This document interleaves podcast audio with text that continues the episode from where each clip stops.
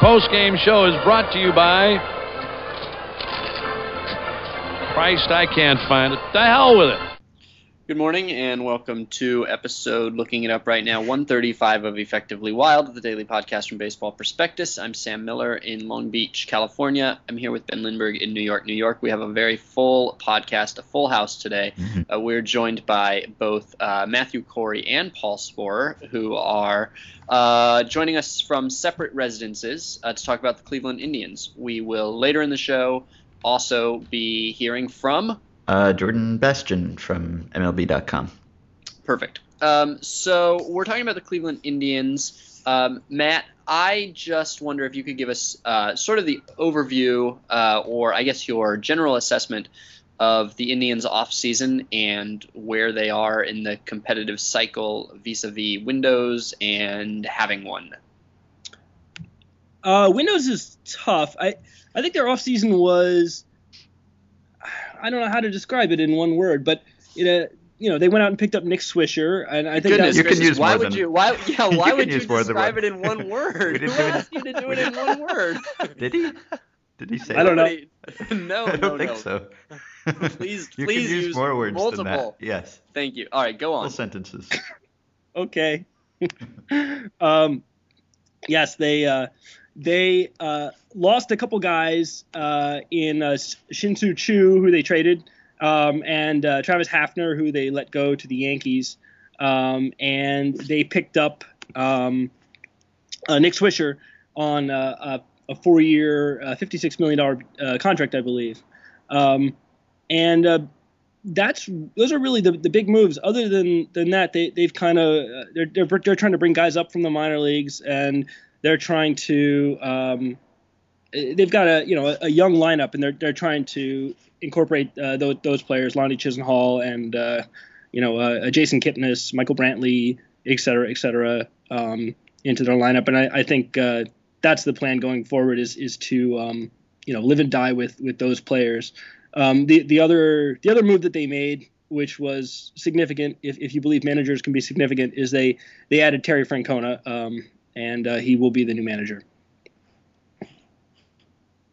Um, what? Uh, so, just out of curiosity, why do you think Francona for a team in this state? I mean, Francona comes from a a team that was big market and really uh, always in a competitive cycle and competing for World Series. The Indians are certainly not going to be doing that uh, I, I, mean, I, I, guess not certainly, but they don't, you know, really appear to be doing that this year, maybe next year, and you know, their their competitive cycle is sort of uh, difficult to discern. So why Francona? I wrote about that for Baseball Prospectus um, when the move happened, and the answer is I don't really know. I mean, it, it doesn't it doesn't really fit, at least from Francona's perspective. I mean, you can understand why the Indians would be interested. Um, I mean, I, I think the you know, the reason behind it was that Francona has uh, a history with the organization. He knows Chris Antonetti. Um, he knows uh, Shapiro from his time, you know, as a bench manager before he became manager of the Red Sox uh, or bench coach. Um, and so I think he felt, you know, a level of comfort with the organization.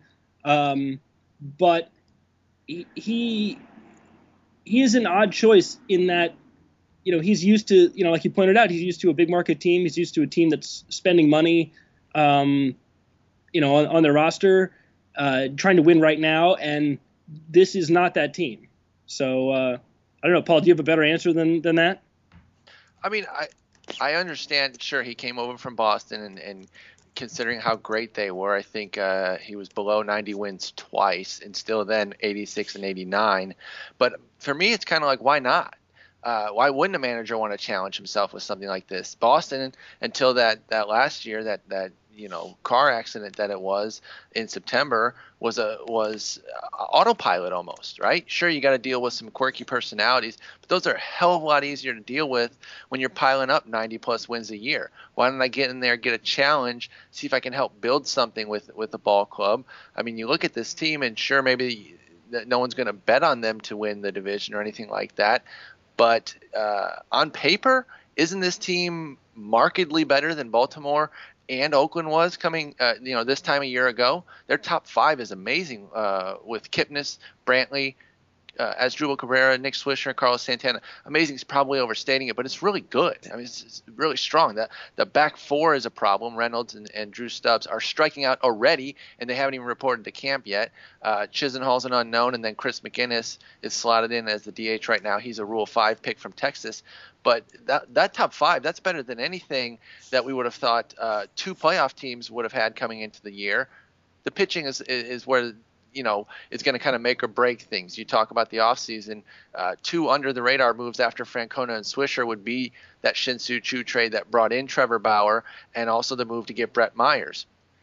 Uh, a couple of good moves there, plus Carlos Carrasco returning from injury. That could give them a nice uh, trio of pitchers that they didn't have last year. And if Jimenez, uh, Ubaldo Jimenez, and Justin Masterson can do anything – then all of a sudden you're looking at a team that can mess around, especially in a division that uh, is widely regarded as not great outside of the Tigers. I was going to ask you about that because I've been sort of on and off working on an article about the. It, it seems to me like there's a sense that people are taking last year's Orioles and A's kind of as the new normal and just sort of assuming that that there's going to be one of those teams or more of those teams every season, which and I wouldn't do that. I, right, I which historically is, is not the strongest assumption, and it, it seems to me like the Indians have been kind of a popular pick to to be that team, or at least I've heard people say it. Maybe I heard the one person who has ever said it say it, but uh, but no, there, there's there, has been a couple. Yeah. you know, as an avid podcast listener, pretty much run the gamut on them. I know a couple people that are really high on them coming into the season. And I'm with you on, on suggesting that just because we saw two teams do it last year, we shouldn't go and try to find those two teams right. every year.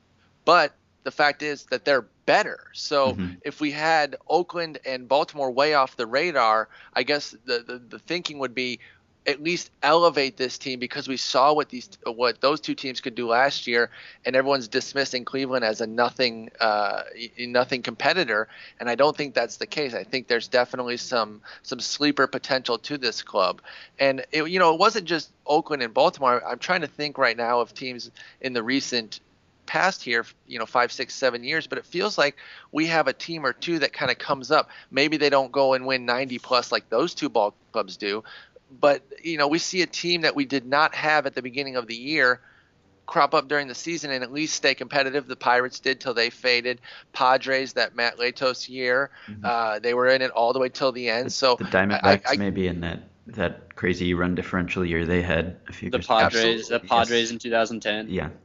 Right. So, so there, so there, there does seem to be a trend with uh, one or two of those per year. But yeah, I'm, I'm 100% with you. We can't just say, hey, two off the radar teams won 90 plus games last year. Let's find our two this year. Give me the Cubs and, and Indians for a thousand bucks a piece in Vegas. Right. I'm not going to do that. Mm-hmm. I don't uh, see where the pitching comes from for that. Um, I not to hijack where, the podcast. But where did it come from with Baltimore? Uh, you know, Oakland definitely had that leg up, but Baltimore they kind of piecemealed it together. And again, I'd say that you can conjure up a situation where Ubaldo Jimenez and Justin Masterson do what they did two years ago, and it's not that far fetched. Carlos Carrasco was kind of an up and coming mid level prospect guy. Brett Myers, you know, not necessarily a great dude off the field, but on the field definitely knows what he's doing. And then there's a wild card in Trevor Bauer who, you know, might not do it this year, but definitely has the talent to be uh, pretty great.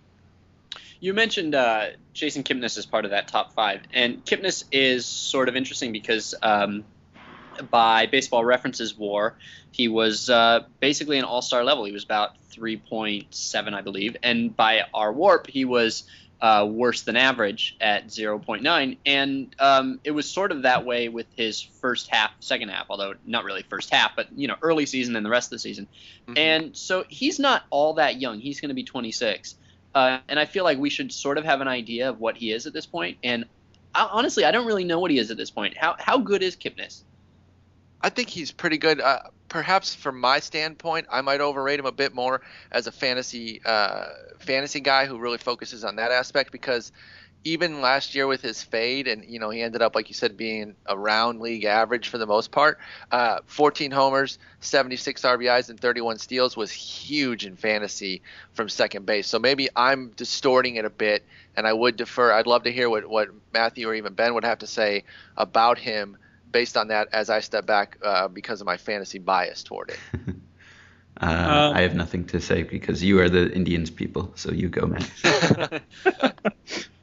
um, yeah, I, I think he has some uh, some upward potential. I mean, I think the issue with him, uh, and, and, I won't pretend to know about his his defense, um, but but uh, you know, hitting wise, the issue with him is is uh, is power. You know, is he going to going to hit for any any power consistently? He slugged 379 last year you know, like like you noted as a 26 year old. Um, you know, that's fine for for a second baseman, um, but that's not uh, that's not all star. Uh, and, and, I don't.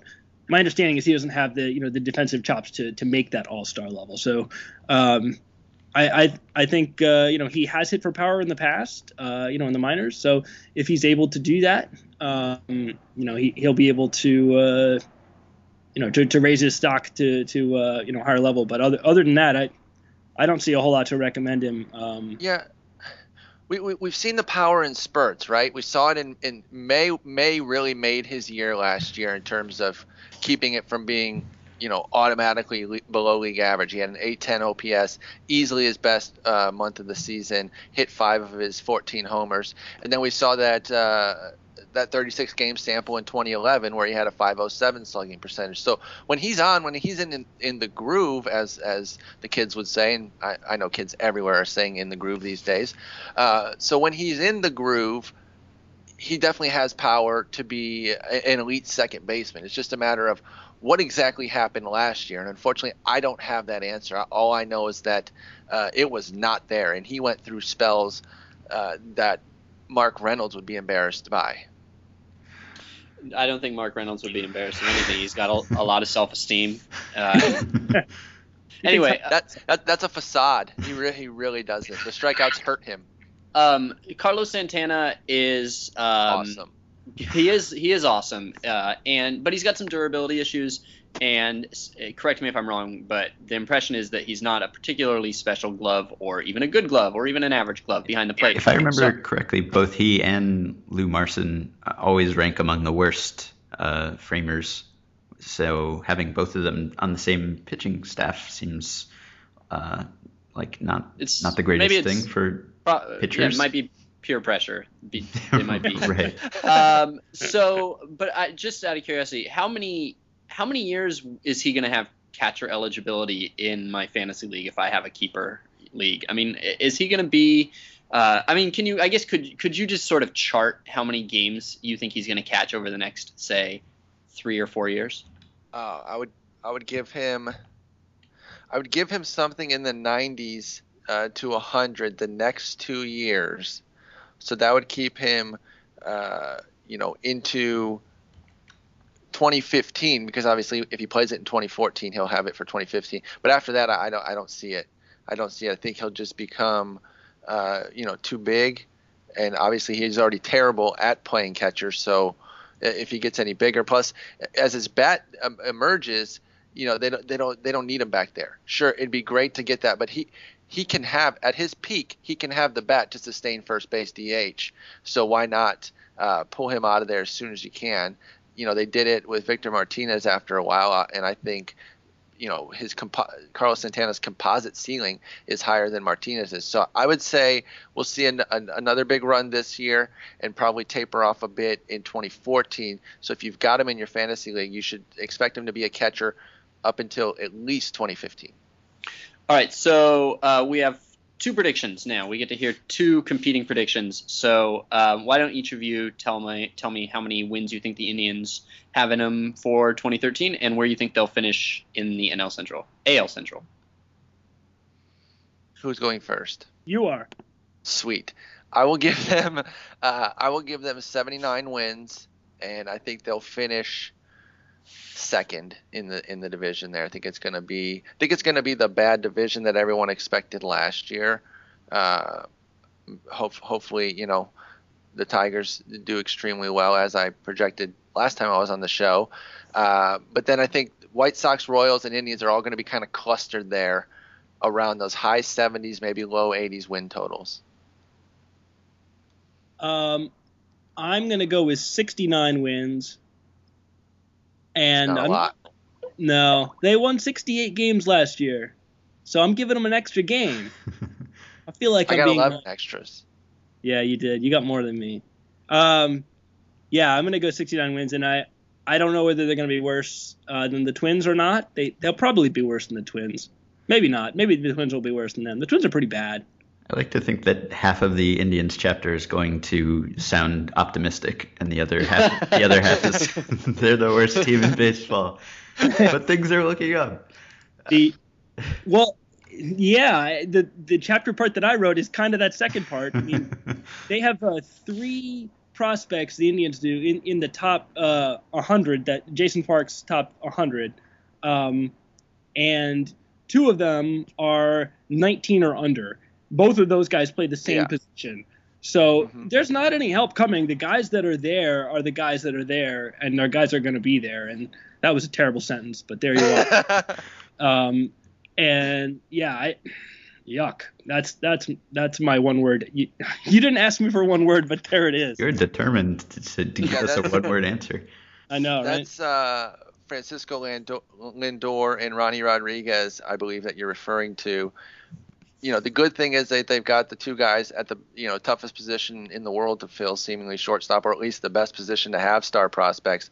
Lindor looks like a future star, but they're so far off. That is a good point that you make. That if they cannot stay healthy, and you know maybe they do get out to that good start, and by Memorial Day it looks like they're kind of competing, or at least uh, you know they can trick themselves into believing so with the second wild card, uh, and then injuries start to hit. Reinforcements are really thin uh, down there in their minors, so that's that's a factor. Although I think we're all discounting the fact that Scott Kazmir, you know, coming back, so True. he'll probably he'll probably decide it for them, and they'll thwart the Tigers en route to the uh, World Series. Very. when He, Kazmir, yeah, he might decide it for them. You're right. He might decide it for them. That He might. I I mean, it's, it might, it might happen. Um, it, the, it's- it's- it just might happen. The the second guy, by the way, is uh, I don't know how to pronounce his. Oh, is it Dorssys? Is Yeah, that who you were talking about? Paulino. Okay. Paulino, Okay. Yeah. Anyway, Very quickly. All right. Wait, I, I have a last minute question that always makes Sam mad at me. Uh, can you help us out and tell us who the Indians' starting DH is? And I don't mean I I know the answer to this question. I don't mean who it is, like who it will be, but literally who is this person? Uh, Oh. Sam and I were just looking at their depth charts, and with Hafner gone, their starting DH, at least against righties on MLB depth charts, is listed as Chris McGuiness. Uh, and Sam and I know nothing about Chris McGuiness. Uh, just looking him up, he is a 24 year old human being uh, who has appeared in games at Double A. didn't he didn't he write the usual suspects? Is that wasn't that his name? during the off season. During the off season, would he have was been drafted for very- the Red Sox. Very. Um, the- and then yeah, he wrote a chapter each off season. Mhm. Um, That's yeah, impressive. he's he's not much. Uh, he was in Double A last year, um, so my guess is the Indians are going to come up with somebody else. But that's that's who's there right now. Um, Well, yeah, he was a he was a Rule Five pick. Uh, you know, like you said, he's peaked at Double A. You look at the numbers alone: 840 OPS, 23 bombs in Double A. Sure, but the, as you keep panning to the left, if you're looking on, say, Baseball Reference, you get to that second to last column, and it's age 24 years old. That really puts it in perspective. If you really want to kind of figure out what he is, maybe a, a, a Darin Ruf light because Darin Ruf really went off the guy for the Phillies that people are trying to dream on as something. When you're that old in Double A, there's an issue. So sure, maybe there was some latent talent that's coming through. I wouldn't bet on it. So yeah, uh, he, he's a non-prospect. Part of that is the fact that he was in the Texas system. You know that even if even if Kevin had gone 30, 35 deep last year with the Texas list, he probably still wouldn't have gotten to McGuiness. That might be more about Texas and less about him, but he's not particularly special. And, you know, somebody that's hitting double A at 24 tells you all you really need to know. So he might start as the DH, but uh, Ryan Raburn's going to get way too many at bats. Or Ezequiel Carrera, that guy's amazing. All right. All right. Uh, All right. We're done. We're done. We've got a theme song coming up, and then we've got our interview with. Remind me who it is. Uh, Pete Barrett's interview with uh, Jordan Jordan, Bastian, the MLB.com Indians reporter. Perfect. And we'll be back tomorrow with a uh, chapter on the Twins, and that'll do it. It may still be winter, but Baseball Prospectus is ready to play ball. Pete Barrett is taking you around the league with 30 insiders who cover Major League Baseball. Step into the box. The squeeze is on. And welcome to the Squeeze. I'm Pete Barrett, and joining me today on the telephone is Jordan Bastian, who covers the Cleveland Indians for MLB.com. Jordan, thanks for joining us. Hey, no problem. How you doing? Great, great. As Asdrubal Cabrera is a player that's great also. Uh, always seems to be on the highlight reels with his great stops. I know he had a career high 19 errors last season, but what's it like watching this guy play short on a daily basis? Yeah, he's definitely uh, acrobatic in the field, that's for sure. Um, you know, he's a guy that, you know, he'll add some flash to his defense. Uh, the sabermetric stuff, the UZR doesn't really uh, favor him very well. He actually rated as one of the worst shortstop uh, in the league last year and the last couple years. Um, but he makes up for it with you know a lot of flash and a lot of really dazzling highlight reel plays in the field. Uh, and he is a pretty good shortstop, especially when you consider what he's been able to do offensively over the last couple of years. So, I mean, I think maybe the range there could be something to be desired. He could probably improve going to his left a little bit, but there's no denying that this guy can turn in some dazzling plays uh, in the field. Last season may not have gone as planned for the Cleveland Indians. They got a new field though now. Nick Swisher, Terry Francona. What do you think the mood is going to be like in camp? Yeah, I think they're going to be excited to see what this team's going to be capable of doing. At the end of last season, a lot of the players were as curious as the fan base to kind of see what direction front office was going to take this winter.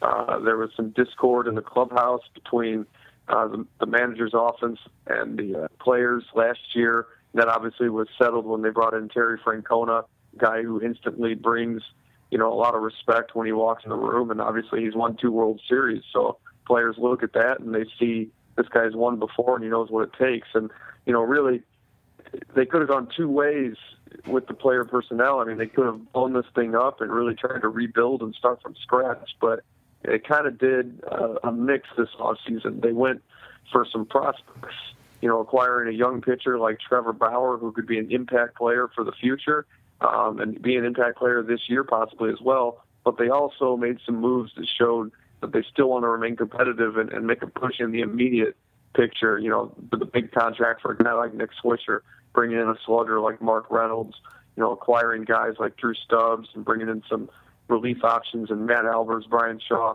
So I mean, they've done moves this offseason to kind of address immediate needs to stay competitive, but they've also kept an eye on the future. And I think players are pretty excited that the team took that approach as opposed to doing a complete overhaul. We'll get into a lot of the guys you just mentioned, but do you think there's a potential danger there when you're kind of mixed in philosophy between the future and the present, or because the kind of guys they got this offseason weren't uh, too, uh, you didn't really have to overpay too much for them, do you think they're okay? You know, the one thing that is interesting with the Indians team is a lot of people were in, in the mindset, you know, whether it be from fans or some media types, that they should do a complete rebuild and, you know, sell a lot of the guys off. But it's still a really relatively young team, you know, and there weren't a lot of guys who had huge contracts who were coming up on free agent years. You know, a lot of the guys who you'd be talking about trading away are guys who still are under control for, for at least another two seasons.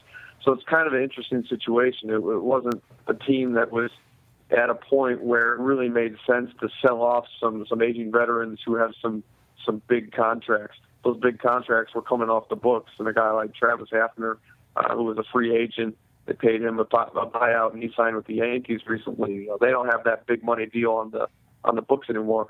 You know, so really, it it was interesting. I think to be able to stay young and keep that young core intact and kind of supplement it with some veteran guys uh, who have some experience and can address some of the holes that they had, which was right-handed power. A guy like Reynolds solves that. You know, their ability to hit left-handed pitching last year was pretty poor. Um, Avila's kind of helps that a little bit, as does Stubbs and Swisher. You know, and their pitching obviously was a big question mark, and you know they think they've answered some of that by bringing in Brett Myers, taking a flyer on a guy like Scott Kazmir. So I mean, it's going to be interesting, and I think they kind of did the best approach. Um, that I think it's the way they should have done it. From all accounts, the Indians made out pretty well in the Trevor Bauer deal. Um, and it, it, seemed like maybe just things weren't going to work out with the D backs and possibly the manager Kirk Gibson. Um, what did you? What is your sense of that situation and why they didn't get along?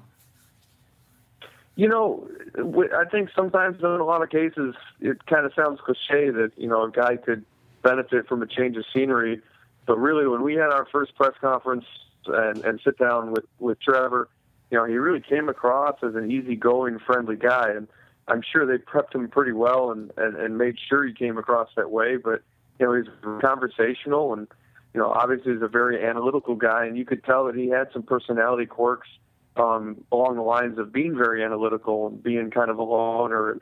You know, he talked a lot about that, how he didn't have very many friends in high school and things like that. So I mean, it's I think it was just a personality clash of a young guy who, who came up to the majors uh, and maybe acted the way he thought rookies were supposed to act, keep to himself, and, and maybe there were mixed signals about uh, his personality, and, and maybe he came across a little arrogant, or you know, we all heard about his uh, his long toss program, and maybe people viewed him as being a little bit stubborn, and things like that. And there may be some truth to that, but at the same time, he's getting this change of scenery. He's coming here with a clean slate, um, and from our interaction with him so far, uh, he's been great. He's been good to deal with, and I think if he can turn the page on what happened in Arizona and realize his realize his potential and talent, I mean, the Indians may have got something pretty special there.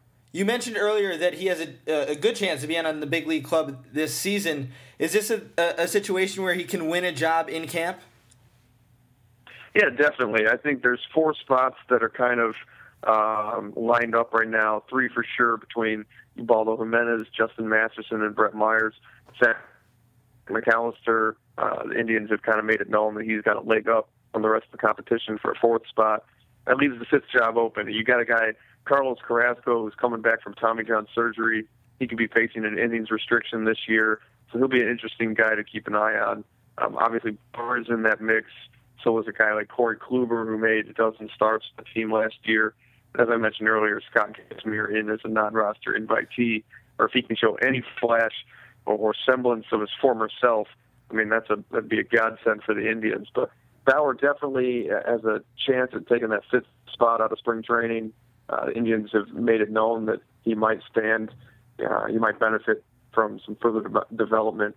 So he could start the year in the minors, but he'll be given every chance this spring to, to win that fifth spot. You mentioned the top of the rotation has some big names in Ubaldo Jimenez and Justin Masterson, but as all Indians fans are well aware of, these two haven't put up great numbers recently. Ubaldo lost 17 games last year and had a 5.40 ERA. Is there reason to think that either of them will perform better in, in 2013? I think just history should tell us that they'll be better next year. I mean, it can't really get much worse. Uh, and I think just the law of averages should say that Masterson and Ubaldo will be better this year. I mean, I know that sounds pretty plain and simple, but I mean, really, they, it's hard to imagine them being as bad as they were last year as a duo. Um, they both really regressed. Masterson at the end of the year talked about how last winter when he was coming back from a uh, left shoulder surgery, he really didn't have his normal off season, and he never felt comfortable uh, on the mound throughout the season. He didn't want to use that as an excuse, but it was a reality of his situation. So this winter, the hope is he had a normal off season, his normal routine. Maybe he can come into camp, attack spring training like uh, like a normal year, and maybe be closer to what he was in 2011 when he was one of the American League's breakout starters. Ubaldo, I mean, we've gone through a bunch of pitching coaches now, so there hasn't been that continuity there. But the new pitching coach they hired, Mickey Callaway, made a trip to the Dominican uh, over the off season after he was hired to meet with Ubaldo, talk about mechanics, things like that. Um, as of right now, he's not pitching in winter, uh, sorry, the World Baseball Classic, um, so he can focus on his season coming up. things like that. I just think Ubaldo has what it takes to be a good starter. I don't think you're going to see what he was in 2010 again, but if he can get somewhere between what he was there and in 2011, I mean, the Indians could have a decent starter up at the top eating innings, but he's got to find that strike zone, strike zone more consistently. That's for sure. One thing I want to try to do is I, I talk to beat reporters around uh, the nation. Basically, is get your feel on the World Baseball Classic. Uh, what do you think about uh, about about the Classic? I love it. I mean, from a from a if, if I'm speaking from a fan's perspective, this is something where when I was a kid, I would have loved this. I mean, I, I always loved watching baseball when it was in the Olympics growing up, um, and I always loved, you know, seeing just, just that whole country versus country thing. I'm not a big soccer guy, but I always really appreciated what the World Cup was about and, and kind of how emotional fans got and things like that. And so when they started this, it was really intriguing to kind of see how this would develop and what it would turn into. And I think the players, a lot of the players, do actually like it. I mean, you talk to guy, know, I've talked to guys like Chris Perez and Vinnie Pestano, uh, Indians relievers, who are both taking part with Team USA. Not only do they feel honored to be suiting up for their country, they're excited, you know, to take part in this and and see what Team USA can do. I, I don't think the teams are as excited about the World Baseball Classic. I think, you know, in the Indians' case, they're sending two of their top relievers at the same time away from spring training, um, when, and they're going to get in a competitive environment where they're naturally going to be, you know, ramping it up a little bit, where they might be going a little easier in a spring training setting.